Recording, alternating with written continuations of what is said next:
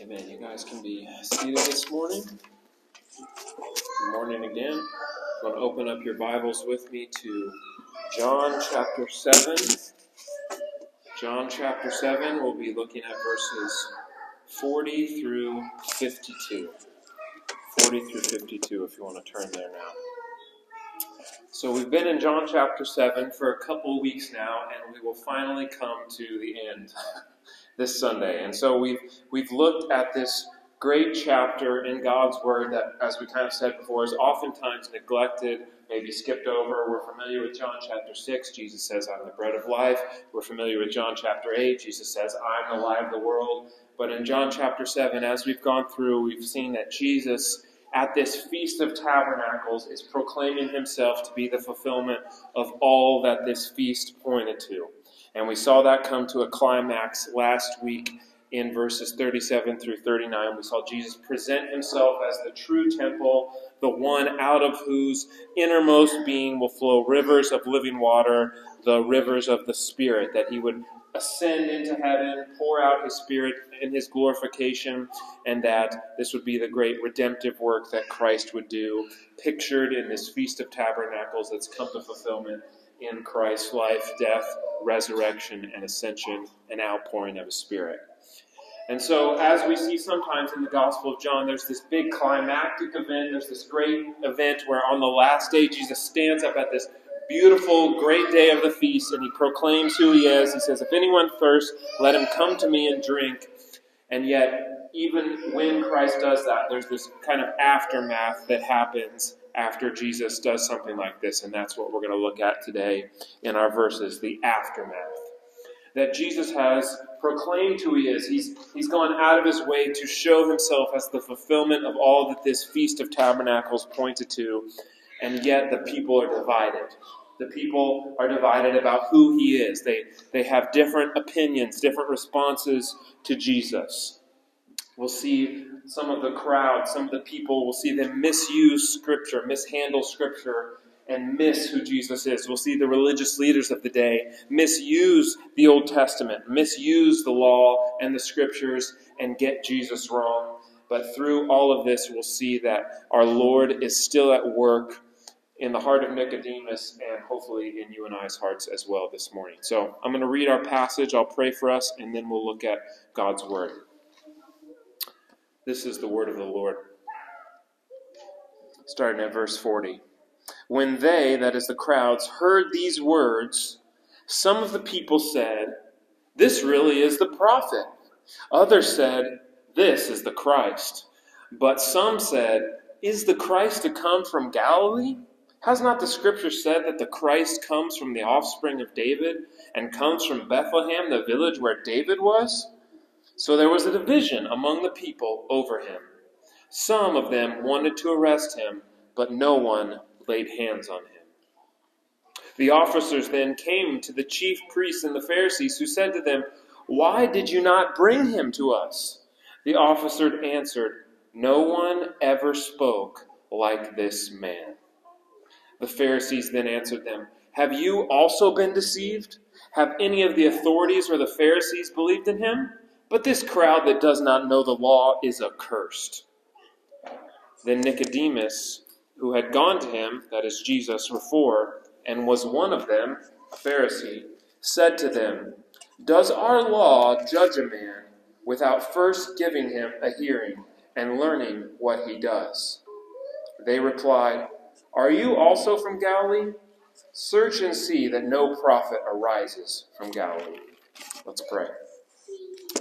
Lord, we come before you this morning, and we come in great need. We come weak, heavy laden, burdened by the world and the cares of this world, burdened by our own sin, burdened by our circumstances, the things in our life that are outside of our control that weigh us down, Lord. And as we come this morning, this Lord's Day, to gather with your people, to worship you, the triune God, Lord, we admit that we are weak and that Uh, our spirit is willing, but our flesh indeed is weak. And so we come this morning asking for your help, that by your Spirit you would fill us, that you would strengthen us, that you would open the eyes of our hearts to see the truth of your word, and that the word would do its work in our very souls. That empowered by the Spirit this morning, that your word would lay bare our very souls, that it would explode, expose our sin, our weakness, and our need for Christ. We cannot do this on our own strength and our own ability. We ask that you would do this by the power of your Spirit, and in the name of Christ we pray. Amen. Amen. If you want to follow along with me on your outline, you can see on the back of your um, um on your bulletins there. We're going to kind of break this, this section down into three different parts. We're going to first look at the misunderstanding of the Scriptures from the crowd, so that'll be in verses forty through forty-four. Then we'll look at the misusing of Scripture by the religious leaders in verses forty-five through forty-nine. And then finally, we'll look at the, the hypocrisy of these people exposed and the right use of the Scriptures in verses fifty through fifty-two. So we'll see that there's this there's this event, right? Jesus had just gotten up on the great last day of the feast. He proclaimed, if anyone is thirsty, let him come to me and drink. That he's proclaiming himself as the source of living water. He's the one that's going to bring, bring satisfaction to thirsty souls. He is the one who is going to bring life to his weary and dry people. And it's after these words that we hear the events that we read this morning in verses forty through fifty-two. And it's interesting, it says right there in verse forty, when they heard these words, when the crowds heard these words that Jesus said, we get all these different divisions. It's just like an instant shattering, like a, like a splintering happens after Jesus said these words, that there's great confusion and misunderstanding that comes after the, the verses that we looked at last week. That Jesus has said who he is in relation to the Old Testament Scriptures, but there's still confusion. He stood up and declared, this is who I am. And yet they remain misguided and divided about the person and work of Jesus. And this comes down to, I think, to try to find a theme through all these verses is at the core they are misunderstanding the Scriptures. They are misunderstanding the Old Testament Scriptures. That the people of this day, the Jews, were steeped in the Old Testament, right? It was their lifeblood. It was everything. They, they knew the Scriptures. They knew the prophets. They knew the law. They knew Moses. They knew everything about the Old Testament. And they were steeped in the Old Testament Scriptures, the law, and the prophets. And you see that come out in the statements that they make in verses forty through forty-four. And they, they claim three different things about Jesus. And if you look there, you can see those three different things. They claim, some claim that he is the prophet. This was the prophet promised in the book of Deuteronomy, um, chapter eighteen. Some claim that he is the Christ, the Messiah, promised in Psalm chapter two. And others claim that he cannot be the Messiah because he is not born in Bethlehem. That because he's from Galilee or Nazareth, that he cannot be the Messiah. And so they're sort of viewing Jesus through the lens of the Scriptures, but they're viewing him wrongly. They're misunderstanding the Scriptures. They're looking to the Old Testament, which is a good thing. They're looking to the prophecies in the Old Testament, promising a Christ, a prophet, one to come from David's line. This is good and this is right, but they, at the core, they've misunderstood the Scriptures. And what do I mean? They've compartmentalized Jesus. They've compartmentalized him. In that day, the common understanding was that there would be a prophet and then there would be a Christ. They had sort of viewed these two offices, these, this person of the prophet and this person of the Christ, as different people. And so some are saying, oh, he's the prophet. He's this one promised in Deuteronomy eighteen. And some are saying, no, no, no, he's the Christ promised in Psalm chapter two. And so there, there's division about who Jesus is. And then the third point is that some are saying he cannot be the Christ because he's not, he doesn't come from Bethlehem. They thought Jesus only came from Nazareth in Galilee. They didn't realize that he was actually born in Bethlehem and then went back to the hometown of Nazareth in Galilee. So they're looking at the Scriptures, but they're compartmentalizing them. They're saying he's either exclusively the prophet, exclusively the Christ, or such and such. He's, they're not seeing all of these coming to their fulfillment in Christ. And so it's very interesting what they're doing. It's almost counterintuitive. And I tried to put some words to it. They're using the scriptures to limit who Jesus is. He can only be the prophet. He can only be the Christ. They're compartmentalizing who Christ is. And this is because they have not read all of the Old Testament as finding its fulfillment in the person and work of Christ.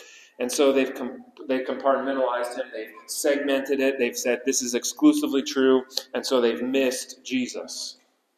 They've missed the fullness of his person and work. How often do we compartmentalize who Jesus is today, right? How often do we do this with not only Jesus, but with the scriptures? We we section it off. We say, yeah, Jesus was a good teacher. He was a good moral example. You know, he came and he walked on the earth. He was a good, he was a good teacher. But I don't agree with everything he said. Maybe you've heard somebody say this, right? I, I think Jesus was a good teacher. I think he was a good guy, but I don't agree with everything he said.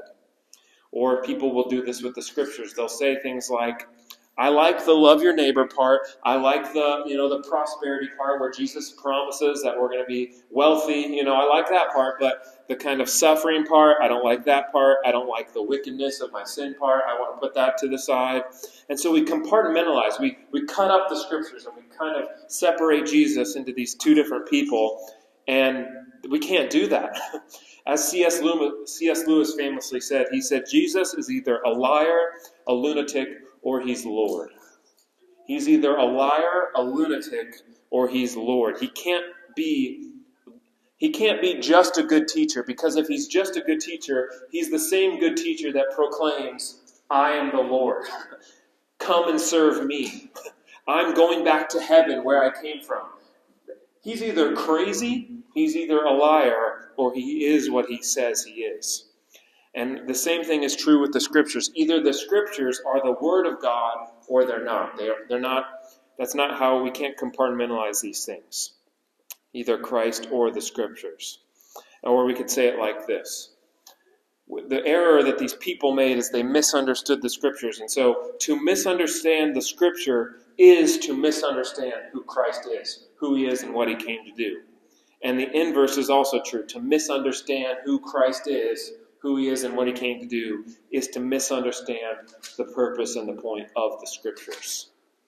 And so even though this leads the people to disagreement, and it even leads some to anger, they want to arrest him, they want to take him and, and put him in prison, we see the sovereignty of our Lord, that he is in full control of the situation, and no one is even able to lay a hand on him, because his hour had not yet come. So this is the crowds. And then the narrative moves to the officers. So this brings us to our second point of the day, that not only is there a misunderstanding about Christ and the Old Testament scriptures from the people, but the religious leaders of the day misuse the scriptures for their own legalistic purposes.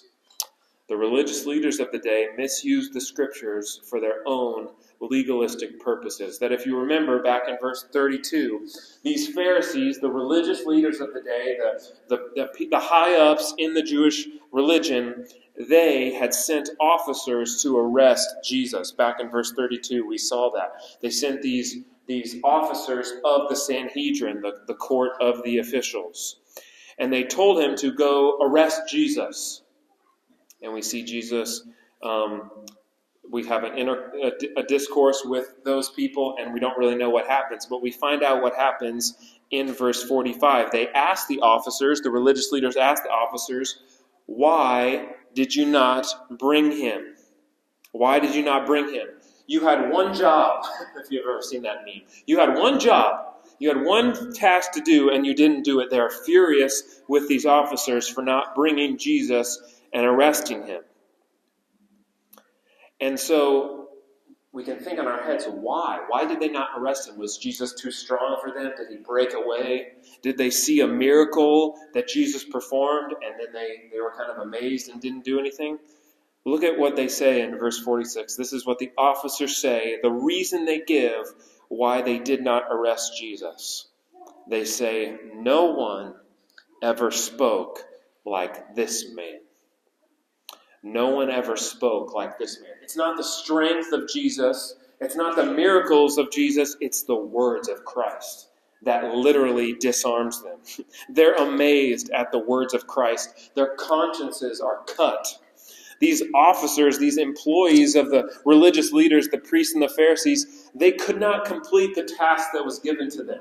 They had one job, and they can't because they've never heard someone speak like this. I like what one commentator said. Herman Ridderbos says, "What prevented the officers from arresting Jesus was that their own consciences were faced with a power greater than could be attributed to a mere human being, a power for which, as ordinary people, they had no words." They're left speechless by the words of Christ. They are literally disarmed by the word of God himself. No one ever spoke like this man. But as Spurgeon said, the same sun that melts the ice is the same sun that hardens the clay. And so this words of Christ that melted the hearts of these officers is the same word that only enrages and hardens the heart of the religious leaders. And we read about their response in verses forty-seven through forty-nine. They're enraged. They're furious. They had Jesus right there. They had the people ready to arrest him, and they get away. And it's very interesting, the three things that they say. There's three statements in these three verses, and this is like a one oh one class on legalism, a one oh one class on hypocrisy. What is the first thing they say in verse forty-seven? They turn to the officers, and then they say, "Are you deceived? Are you deceived? Have you been led astray?" The first thing they do, legalism one oh one, is to put people down. They, they're assuming that these officers are wrong, and they put them down, and they say, "Are you deceived?" They're assuming that they're wrong. Second thing they do is they turn and they put themselves up as the standard of right and wrong. They say, "Have any of the authorities or the Pharisees believed in this man?" They basically put themselves up as the standard of truth. "Well, we haven't believed in him, so what, what makes you think that you can believe in him?" Pharisee legalism one oh one. Put others down, raise yourself up as the standard of right and wrong. And the third thing that they do is they say, "But this crowd that does not know the law is accursed." Basically what they're saying is, clearly these people are uneducated. They're clearly wrong, they lack true knowledge of Scripture, and therefore they're under the curse of God. So legalism one oh one, put other people down, raise yourself up as the standard, and then pronounce everybody that doesn't agree with you as accursed. This is what the Pharisees did. This is their legalism, their misuse of the Scripture. It's very subtle what they've done. We have to see this because it's very subtle. It might not seem that way, but it is. What they've done is they've replaced the Scripture with their own understanding. They've replaced the Scripture with their own understanding. They've replaced the standard of God's perfect, unchanging law with themselves. They've replaced the law of God with themselves. And this is what legalism does at its very core, is it misuses the Word of God, and specifically the law of God. It uses the law of God as a club with which to beat people rather than a mirror to reflect our sin and a guide to lead people to Christ. It says, "Unless your righteousness looks like mine, you are accursed." It makes man the standard, not God. It makes the commandments and doctrines of men supreme, not the unchanging moral law of God. If you look at the passage, the Pharisees had made themselves the standard. Have we believed? Oh, then you shouldn't even think about that. Are we doing it? Well, then you should be doing it. They're, they've made themselves the standard of right, and everyone is measured by them. But it's amazing how John creates this narrative, because he starts to see the crack in their foundation, and this giant gaping crack in the foundation of the Pharisees is their hypocrisy. Their hypocrisy. The great irony of what the Pharisees are doing here is that the very law that they claim to uphold is the very law that they themselves are transgressing. The great irony is that the law that these Pharisees claim to uphold is the very law that they are transgressing. And this brings us to our third and final point this morning, the, the hypocrisy exposed and the right use of the Scriptures, that the narrative picks up with Nicodemus in verse fifty. Now, we should remember Nicodemus from John chapter three, this very famous passage in John chapter three where Nicodemus comes to our Lord by night. Nicodemus is also a Pharisee. He comes to our Lord by night, and he compliments Jesus. He says, Jesus, he calls him Rabbi. He says, you're a good teacher. I know that you've come from God because of the great works that you're doing. And so that sounds like a good start, right? Maybe, maybe Nicodemus is on the road to salvation, but Jesus stops him in his tracks and he says, you can't even enter the kingdom unless you've been born again. You can't even enter the kingdom unless you've been born again. And the narrative just sort of ends shortly after that. We don't really hear about Nicodemus again until John chapter seven, verse fifty. And we see that Nicodemus is the same one. This is the same man that had gone to Jesus in John chapter three. And he also is a Pharisee. He also is a religious leader of the day. And he responds to his fellow Pharisees. He responds to them. And it's amazing what Nicodemus says to them. In one quote, in one question, he exposes the hypocrisy of the Pharisees. He says this in verse fifty-one. Does our law judge a man without first giving him a hearing? Does our law judge a man without first giving him a hearing? He is pointing out the hypocrisy of the Pharisees. Why? Because in the previous verse, they said that the crowds are accursed because they do not know the law. Yet the Pharisees are the ones that are getting ready to arrest Jesus, put him to death, without ever giving him a hearing. So this was a law in the Old Testament. In the book of Deuteronomy, it says people need to have a hearing before they can be judged. This is standard practice for most cultures in our day, but it's also found in the law of God in the book of Deuteronomy, verse chapter one, verse sixteen, that in order for a man to be judged, he needs to be heard first and tried. And the Pharisees are not doing that. They're ready to arrest him and kill him. So the very law that they claim to uphold, they are transgressing. They're being dishonest. They're saying one thing, they're doing another. They're judging someone, but they are doing the exact same thing. They are condemning the crowds for not knowing the law, and yet they themselves transgress it. Or as one commentator said, these great guardians of the law cannot keep it themselves. The great guardians of the law, the Pharisees, the religious leaders, they cannot even keep the law. And, and people are kind of hard on Nicodemus. I'll say this. I was looking at a lot of commentaries. People are kind of hard on Nicodemus here. They they say he could have done better, you know. He should have been more forward. He should have proclaimed Christ here. There's there's much we can say about that. Maybe Nicodemus could have been more bold. Maybe he could have been more zealous. But it's amazing that he here rightly uses the word of God to call out their hypocrisy. He uses the word of God rightly to call out the hypocrisy of the Pharisees. He uses the very thing that they claim to uphold, the law of God, he uses that to shine a light on their hypocrisy and their lying, basically. And so we see in verse fifty-two that the Pharisees want nothing to do with this. They don't want to answer his question because he asked them the question, aren't we supposed to, aren't we supposed to give this man a hearing? They don't even answer his question. They don't even listen to what he's saying. They just say, they simply put him down. They change the subject and they continue in their pride. In verse fifty-two, they say, are you also from Galilee? They're saying, are you are you the same kind of person that's from Galilee? Are you following Jesus too? It says, search and you will see that there is no prophet that comes from Galilee. right? Search and you will see that there is no prophet that comes from Galilee. They're basically making fun of Nicodemus and putting him down, changing the subject.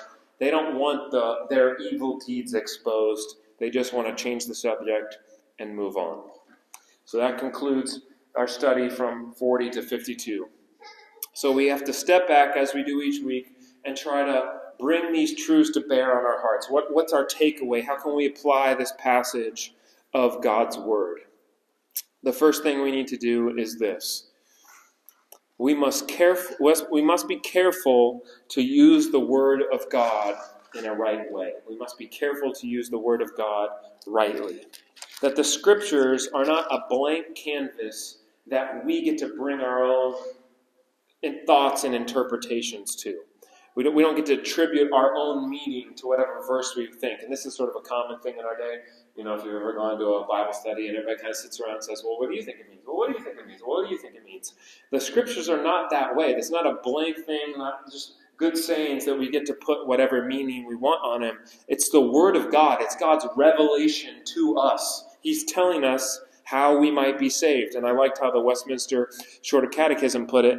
It says that what what's contained in the scriptures, it says two things: what man is to believe concerning God and what duty God requires of men. So it's not only talking about the doctrine, what we are to believe about God, but the devotion that we are to have to our Savior. And what both the crowds and the Pharisees did in our passage today is they misused the word of God. They misunderstood it. They misunderstood. Use the scriptures. What does Paul say in First Timothy? The law is good if one uses it lawfully. The law is good if one uses it lawfully. He's saying there is a wrong way to use the law. There is a wrong way to use the scriptures. And the, the legalism of the Pharisees, the hypocrisy of the Pharisees, is not something new. It's not only exclusive to the Pharisees. If you turn to Romans chapter two, Paul does the exact same thing and exposes the hypocrisy of the Jews in that day. And if you wanted to turn there, you could look there with me. In Romans chapter two, Paul, after condemning the Gentiles for their blatant, open sin, their rejection of God, their denying that there is even a God. He goes on this long list of all the great errors of, of the atheist, essentially. But then he doesn't stop there. He turns to the Jews, and he says to these people that think they're righteous in of themselves, he says this in chapter two. Therefore you have no excuse, O man, every one of you who judges. Notice that language of judgment. For in passing judgment on another, you condemn yourself, because you, the judge, practice the very same things. The, the Pharisees condemn the people for breaking the law of God. They themselves broke the law of God. He says this in verse twenty-one. You then who teach others, do you teach yourself? While you preach against stealing, do you steal? You who say that one must not commit adultery, do you commit adultery? He's saying, you who, who preach great things about how to flee from sin and how not to commit adultery, you do the very same things. You're hypocrites. You're, you're liars. You're dishonest. You're not being, you're not being honest about who you are. You're condemning people for doing the very same things that you do. And how often do we see hypocrisy in our own day, right? In our own hearts. That we are all hypocrites.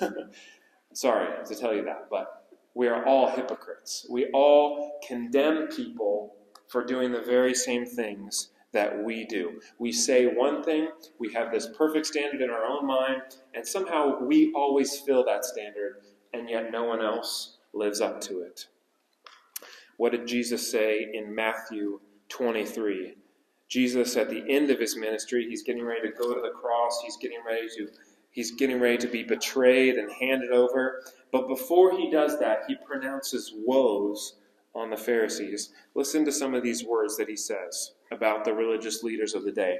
Just I, to say this, this, this Pharisaicalism, this legalism, it's, it's in the world. It's, it's in the unbeliever, right? Unbelievers are just as hypocritical as believers.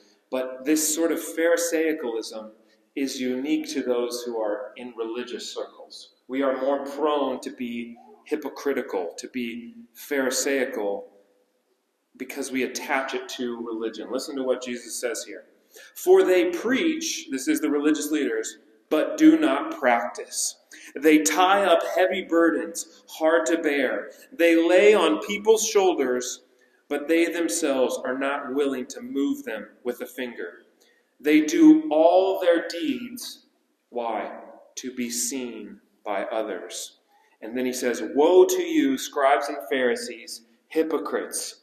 For you shut the kingdom of heaven in people's faces. For you neither enter yourselves, nor allow those who would enter to go in. You blind guides. This is not the stuff you hear from Jesus in Sunday school. This is him laying woes upon the Pharisees. Woe to you, scribes and Pharisees, hypocrites! For you tithe mint and dill and cumin, but have neglected the weightier matters of the law. You blind guides, you strain out a gnat only to swallow a camel. You clean the outside of the cup and the plate, but inside are full of greed and self-indulgence. You are like whitewashed tombs, which outwardly appear beautiful, but within are full of dead men's bones. This is hypocrisy. This is legalism. This is Pharisaicalism. So the question we have to ask ourselves when we see that in our own hearts is, what's the remedy for this? What is the, what is the remedy for the hypocrisy of our own souls? Because we do the very same things that Jesus pronounced woes on to these religious leaders. And the, the remedy for this is to rightly use the Word of God. It's Christ himself. It's, it's a right use of the law and the gospel. As believers, it's not wrong for us to call out sin. It's not wrong for us to see sinful acts and call those out as sinful. But what, what did Jesus say in the Sermon on the Mount? Before you take out the speck from someone's eye, you need to remove the plank from your own eye. That there's an inward looking that we need to do. That we need to have the law of God bear our souls, make our sin the most prominent. What does Paul say? I'm the chief of sinners. We need to see our sinfulness first and foremost, have the remedy of the gospel applied to our hearts, and then we can rightly use the Word of God to have it bear on the souls of others. So this shouldn't prevent us from calling out sin. Jesus calls out sin here, but it, it should cause us to examine ourselves first and rightly use the Scriptures. And so the second thing we need to do this morning is we need to see Christ rightly. We need to see Christ rightly. That these crowds had a limited view of who, who Jesus was, right? They say he's only the prophet, or he's only the Christ, or he's only this, or he's only that. And in our day, what do people say? Well, he's only a good example, right? He couldn't be the Messiah. He couldn't be the one that saves us from our sins. He's only a good example. And you might say, well, what's the big deal, right? Jesus was the only perfect human. He always did what was right. He always loved God. He always loved his neighbor. What's so bad about that saying, Kendall?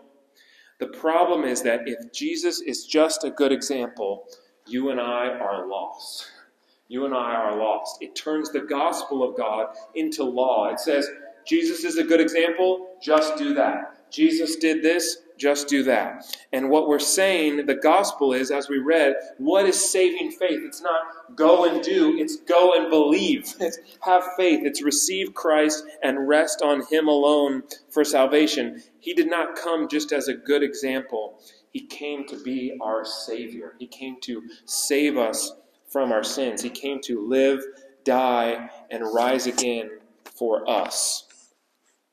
And one final thing to point out here. It's very interesting, the story of Nicodemus. We kind of come to this middle point in Nicodemus' life. We saw him in John three. We saw him again today in John chapter seven, but that's not where his story ends. At the end of John, in John nineteen, we see Nicodemus publicly profess Christ. He, he wraps him and he puts him in the tomb. He's saying, this is the Savior. I, I know this. He's publicly professing him. And so we know that Nicodemus was a believer, and whether or not he was born again here in, in John chapter seven, we don't know. But we know by the end he is a follower of Christ. He's gone from a Pharisee to a follower. And maybe this moment here in John seven was what awakened his eyes to the glory of Christ. Maybe this moment was what God used to convict him. He saw the hypocrisy. He saw the inconsistency of the Pharisees, and he said, I need something more. That Jesus is not just a teacher come from God, he is God. He is not just a teacher come from God, he is God. And if we remember what Jesus said to him, maybe these words of Jesus were echoing in his mind. You must be born again. What did he say to him in, in John chapter three? He said, Nicodemus, are you a teacher of Israel, and yet you do not understand these things? What he's basically saying to him is, if you knew the true purpose of the Old Testament, of the Scriptures, you would understand that it's all about me. I'm not just the prophet. I'm not just the Christ. I'm all of it. What did he say in John chapter five? You search the Scriptures because you think that in them, in and of themselves, you have eternal life, but it is they that bear witness about me. It is they that bear witness about me. He's saying, I am the prophet and the Christ. I am the offspring of David, his son, yet I am David's Lord. I am the one that was not only born in Bethlehem, the city of the great king, but I am also the one from Nazareth in Galilee, the place of no name, the place of lowly estate. I am the one who came not only to show you your sin, to point it out, to unveil it, but I'm also the one that came to take your sin, to suffer in your place, and fulfill the law on your behalf when you could not.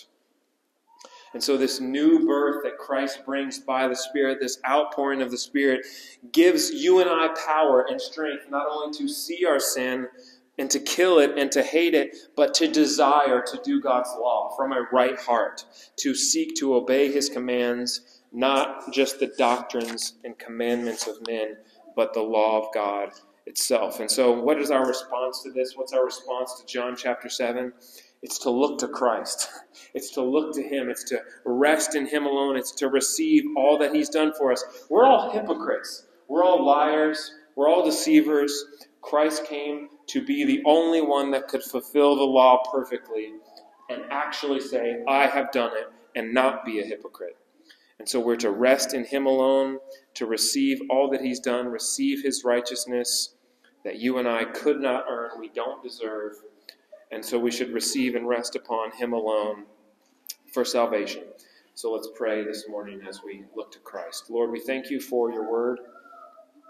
We thank you that you have given it to us, Lord, and we pray that you would help us by your Spirit to see the Scriptures rightly, to see Christ rightly this morning, that he's not just the prophet, but he is the Christ.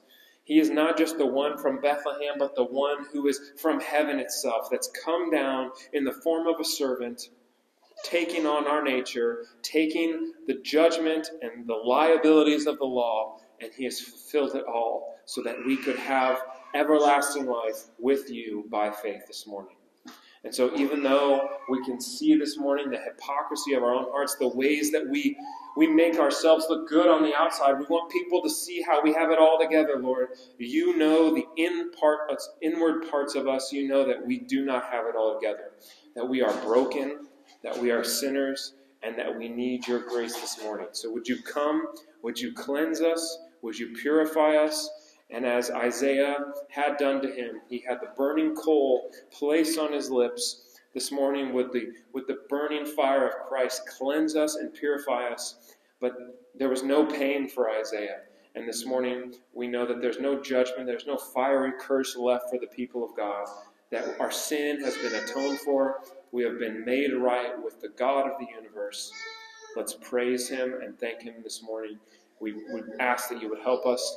We pray in your Son's name. Amen. Amen.